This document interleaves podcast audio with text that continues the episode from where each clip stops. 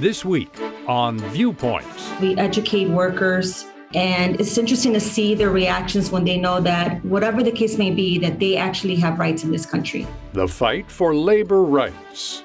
Then don't tie allowance to chores. It's important to give them that responsibility so they feel like they're doing their chores as being part of the family, a team player, and not just getting money for it. The importance of instilling money lessons early on.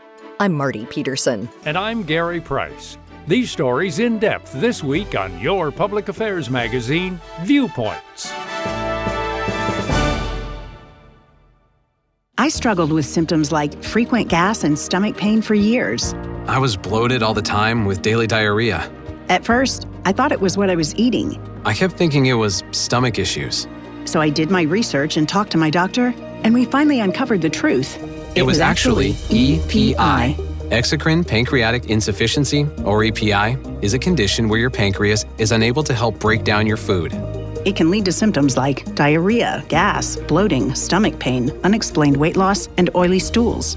And EPI symptoms can be confused with those of other common digestive conditions like irritable bowel syndrome, Crohn's, and celiac disease. So, getting to the right diagnosis meant being more open with my doctor about the severity of my symptoms and how often they were happening. But there's good news EPI is manageable, so don't wait any longer. Use the symptom checker at identifyepi.com and schedule a visit or call with your doctor to ask, Could, Could I, I, have EPI? EPI? Sponsored by AbbVie.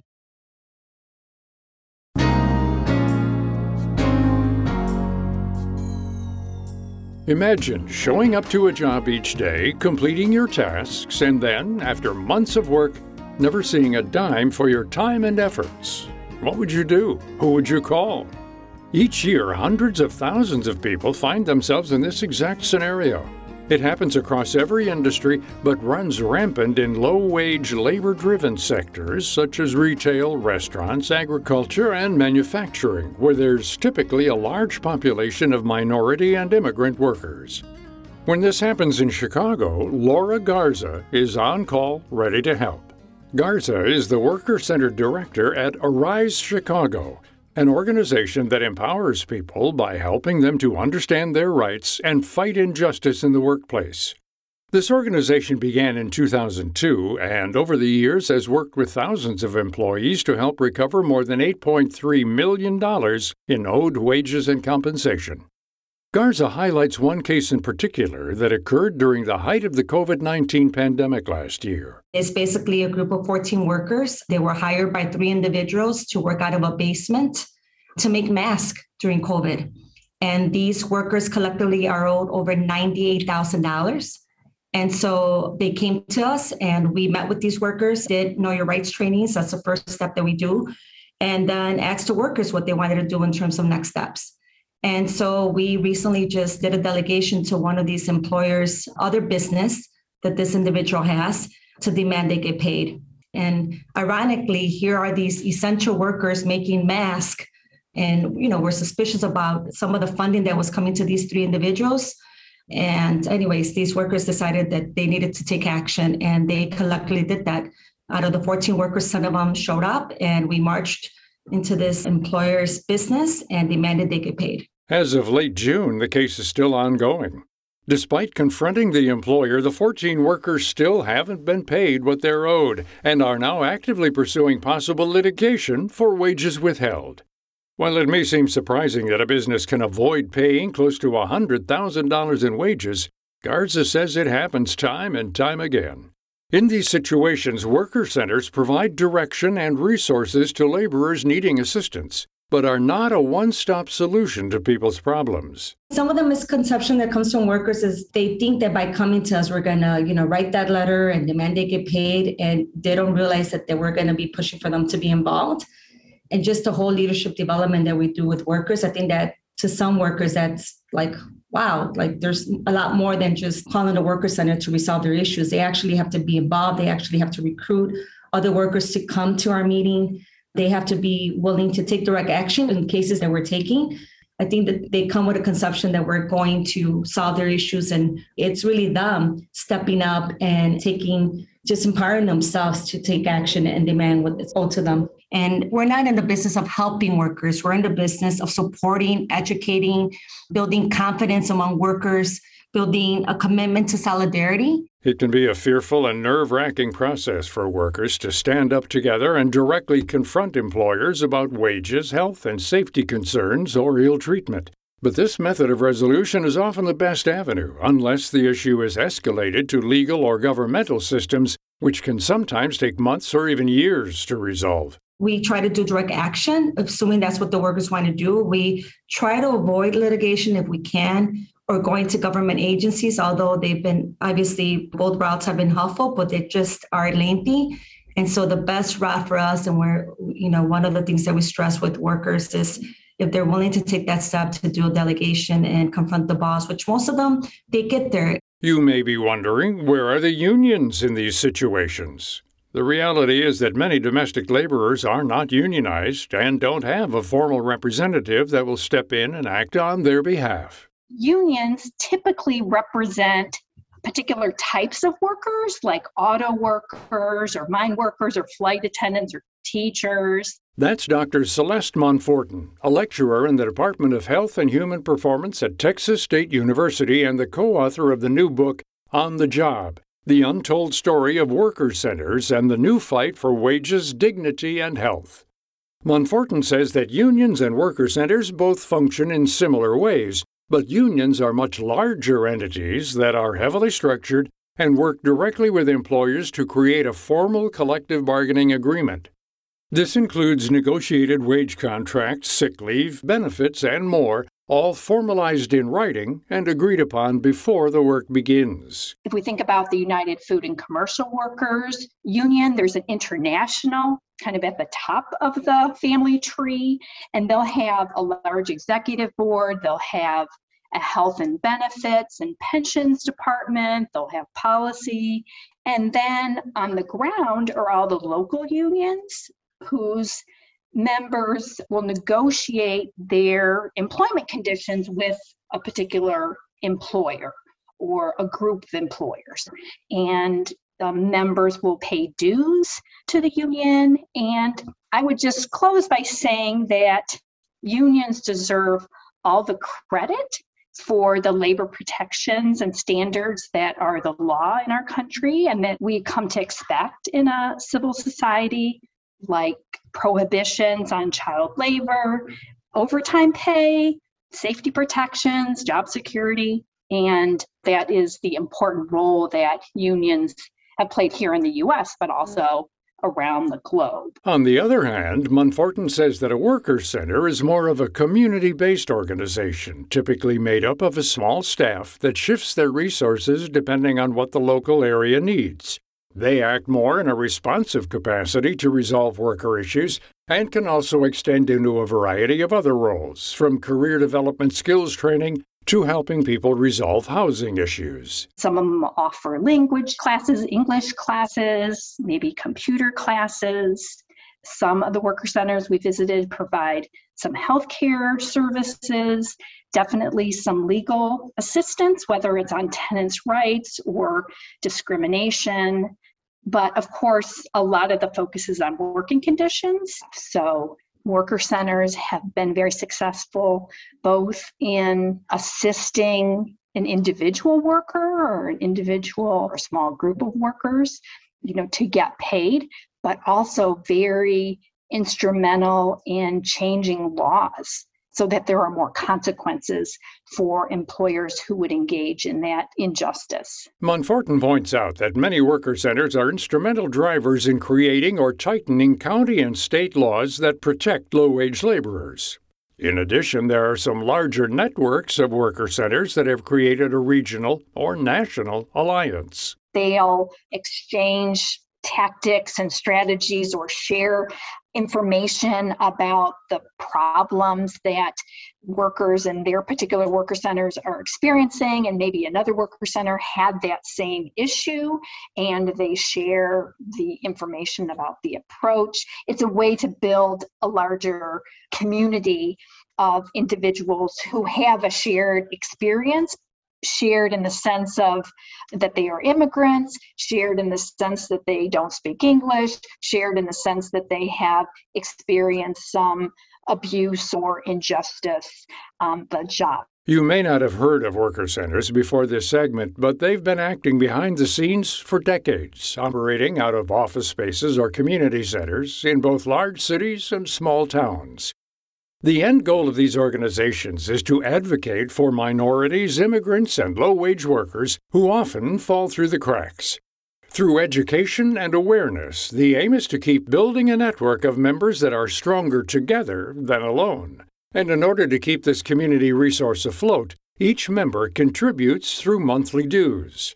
Monforton says the cost per person varies from center to center. So, some worker centers, for example, in Graton, California, the Great Worker Center, they charge $5 a month for individuals to be members.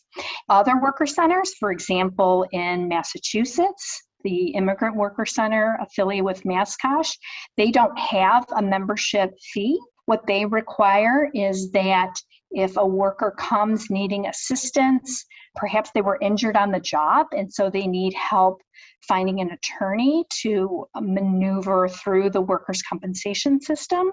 The Immigrant Worker Center will match that worker up with an attorney who will assist them.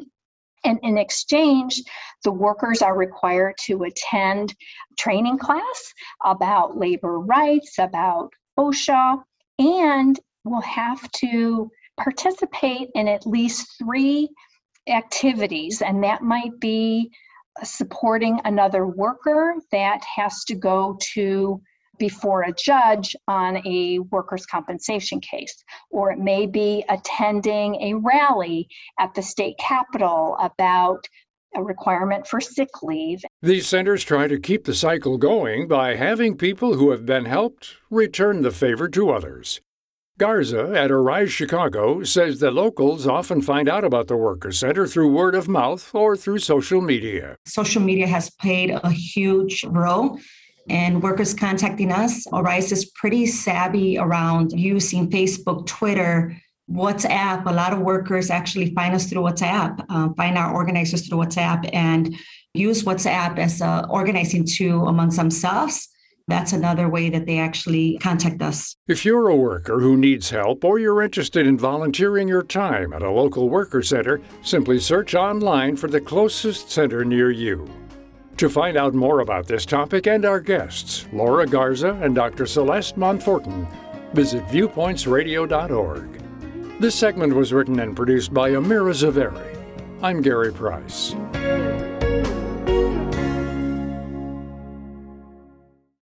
Coming up, are you taking steps to make sure your child is financially savvy when Viewpoints returns? Oregon's Tillamook County Creamery Association produces dairy products you know and love. In fact, the farmer owned co op makes award winning cheese and is now the fastest growing family size ice cream brand in the country. Its commitment to stewardship informs every decision the co op makes, and it's getting noticed. The company was recognized by Fast Company as a World Changing Ideas Award Honorable Mention recipient. And in 2020, Tillamook achieved status as a certified B Corporation. There are plenty more good stewardship examples in their newly released Good is Something We Make Together Stewardship Report. Here's Paul Snyder, Executive Vice President of Stewardship at Tillamook County Creamery Association. When COVID hit, our farmer owners stepped up with a $4 million relief fund to help support employees, nonprofits, and local businesses in the communities where we operate. And we donated 10% of September profits to the Alpha Farmer Initiative to protect at risk farmland and provide grants to up and coming farmers all over the country. We've also reduced water use, made advances in cow care, and joined the global fight against food waste. The Tillamook County Creamery Association is owned by around 80 Oregon farming families and has been around for 112 years. Find out how they're a force for good in the world at tillamook.com slash stewardship.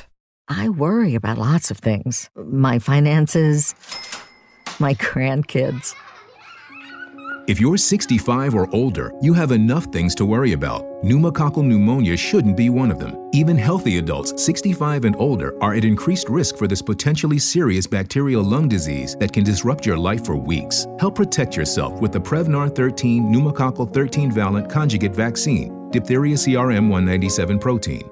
Prevnar 13 is approved for adults to help prevent infections from 13 strains of the bacteria that cause pneumococcal pneumonia. Prevnar 13 does not protect against all strains of the disease. Don't get Prevnar 13 if you have had a severe allergic reaction to the vaccine or its ingredients. Adults with a weakened immune system may have a lower response to the vaccine. The most commonly reported side effect was pain at the injection site. For additional common side effects and full prescribing information, please call 1 866 694 9300 or visit Prevnar13.com. Ask your doctor or pharmacist about Prevnar 13.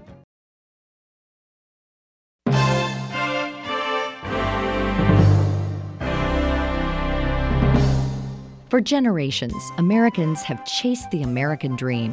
And once you're a parent, you want your child to live the American dream. You want your kids to go to a nice school, get a good job, buy a new house, even get to see trendy shows on Broadway if that's what they want. And so, from the day your kids are born, you may begin to wonder what you can do to set your child up for financial success. According to Beth Kobliner, a financial expert and author of the book Make Your Kid a Money Genius, even if you're not, the answer is to start young, like really young. Research shows that by age three, kids really understand some money basics. They understand that when you give money for something, you get something back. They understand exchange. They also understand value. And it's really important to start talking to kids at very young ages three, four, five about want versus need. We want chocolate milk, but we need milk. So when we go to the store, we're going to buy mostly things we need. And sometimes we're also going to buy things we want. And making that distinction at a young age is a great way to get started. Kobliner stresses that teaching your children about money is a process and that each child is different, but that there are some common guidelines she encourages all parents to follow. Generally speaking, it's smart to, first of all, talk to girls as much as you talk to boys because research shows that parents seem to be less likely to talk to daughters about investing topics, for example, than they are to talk to sons. So just knowing that, I think, is really important. You also want to not lie about how much money you have on you. If you're with your kids and they say, Can we buy this? You're like, No, I don't have money. And then you turn around and buy a coffee with your credit card or your debit card they see that and they know and and you're busted. It's better to be honest, say, Nope, we're not buying that right now. That's something we'd love to have, but we don't have we don't have the money. We're not going to pay for it right now. That's not on our priority list right now. And explaining to kids rather than lying, I think is really important. Once a child understands value and the distinction between wants and needs, Kobliner says you can begin to teach them how to prioritize. It's great to set a goal and it's great to say, okay, this is the Pokemon you want or the sneakers you want, whatever it is, whether you give your kid allowance or they get a lot money from grandparents, whatever it is, you want to have them save that money and talk about what they call opportunity cost. You don't have to use that term, but it's that basically if we're going to spend our money on snacks after school, then we're not going to be able to put that dollar into that jar that you're using to save up for that Pokemon. So starting to have concrete goals and save up money in a very understandable way is great. And Kobliner says the opportunities to make your child feel a part of their own financial future continue to pile up as they get older. When a kid turns eight or nine and maybe they have $50 or so, opening a bank savings account, making sure it's a bank that doesn't charge fees for very low balances, is very smart because it's a real way to concretize the idea okay, I'm kind of really taking this seriously now and I'm saving in a place that will keep my money safe.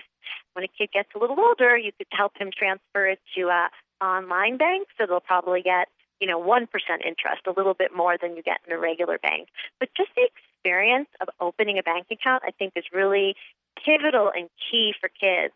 something that my generation, most people fondly remember opening that first bank savings account, and that just doesn't happen as much anymore. An important factor in the whole discussion, though, is how your child receives money. Do they get monthly spending money? Do they just get gifts around holidays and their birthdays? Or maybe you make them earn their own money. Kobliner says these tactics all have benefits and drawbacks, but ultimately it comes down to the lessons they're taught about handling that money. I looked at more than two dozen research studies on this and found that giving kids allowance is not the financial holy grail. You don't have to give kids allowance. I think parents get a little stuck on that. They're like, oh, we started it and then we forgot, and the kids forgot to ask us about it. But the important thing is whatever you're giving, however your kid gets money, whether it's through grandparents or you give them from time to time, be clear on what you expect them to spend money on. So if you get them a pair of sneakers, but they want those designer sneakers, you're like, okay, that's on you. You'll have to save up for that. So be clear about what they're supposed to spend their money and be consistent. Don't go back on that when you feel kind of bad for them a few months later and, oh, they really want the sneakers. So be clear, be consistent, there are some money providing habits Kobliner says parents should avoid.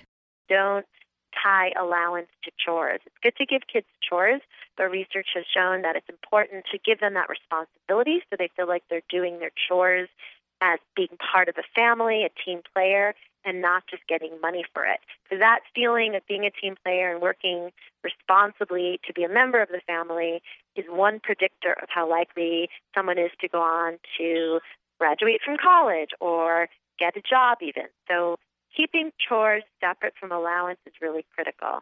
Another money providing habit Kobliner warns parents about is co signing on a credit card for a high school or college age child.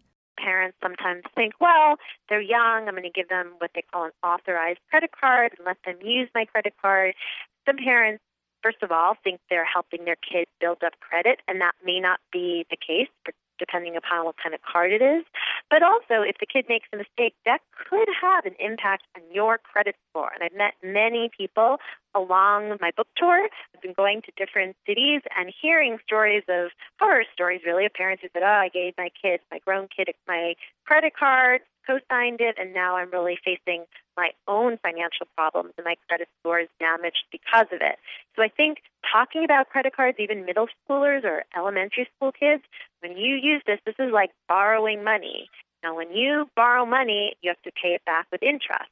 So buying something like an iPad for $600, if you can't pay it all back, it might end up costing you, you know, close to $1,000 when you add in the interest and really making that a concrete point. Kobliner recommends parents find a way to provide their college students with some spending money without securing them a credit card.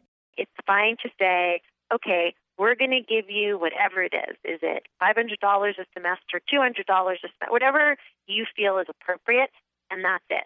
That's your money, and you give it to them. You can give it to them on a debit card because that will allow them, and it's a limited debit card. It's prepaid debit card, and you can get some with lower fees, or it can be a debit card attached to your account, but it should only have the specific amount of money in it, and no overdraft protection or no way to tap into more money. And when it runs out, it runs out. Teaching your child how to be money savvy can be a challenging chore at times. But implanting these skills early on can make all the difference as life becomes more complicated and the financial choices they make become more important. To find out more about Beth Kobliner and this topic, check out her book, Make Your Kid a Money Genius Even If You're Not, available online and in bookstores. You can also find links and additional resources at viewpointsradio.org. This segment originally aired in March 2019 and was written by Evan Rook. Studio production by Jason Dickey. I'm Marty Peterson. Viewpoints returns in just a moment.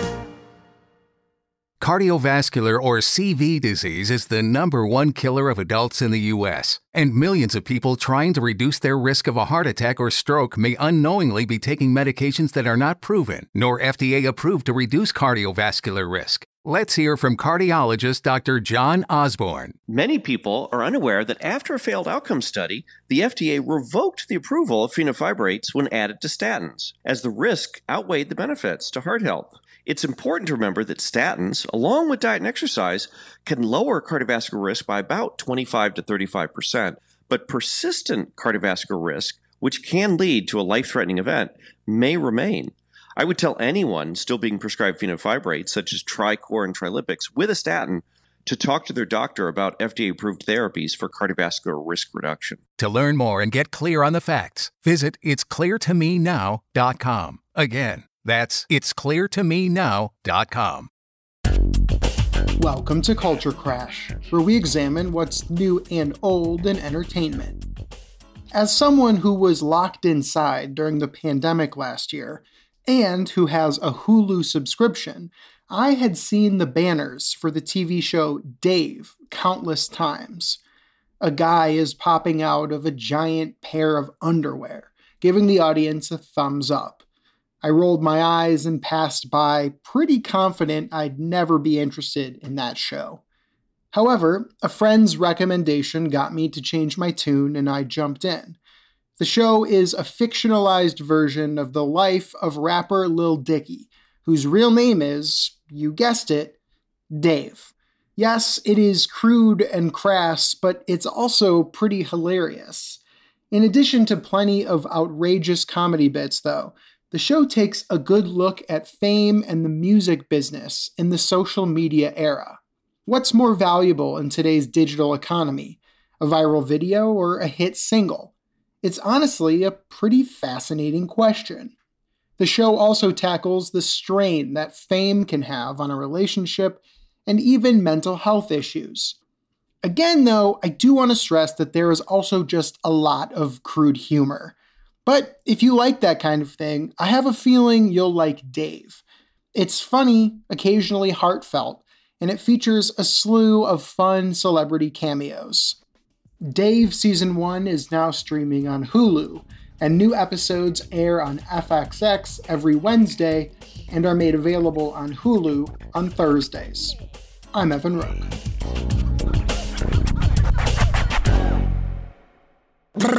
Bodega, bodega, bodega, alpha and omega. Siamese sailors sell celery sandwiches. Sawing about a serving platter. Hey, Jamie. Yes. Uh, did uh, did you want to try reading that line on the script there? Oh, yeah, let's see. Uh, you could save big when you bundle your home and auto with Progressive, that one? Yes. Yeah, no, I'm just not warmed up yet. Shouldn't be long. Lay, detector test. Indecent Bundle your home and auto with Progressive today. The marmot mangled my mushy pork pancake. Progressive Casualty Insurance Company and affiliates. And that's Viewpoints for this week. Viewpoints is a production of MediaTracks Communications. Follow us on Twitter, Facebook, and Instagram to learn more about upcoming shows and find a library of past programs on Apple Podcasts, Google Play, and Spotify. Plus, you'll always find previous segments and more information about our guests at viewpointsradio.org. Join us again next week for another edition of Viewpoints.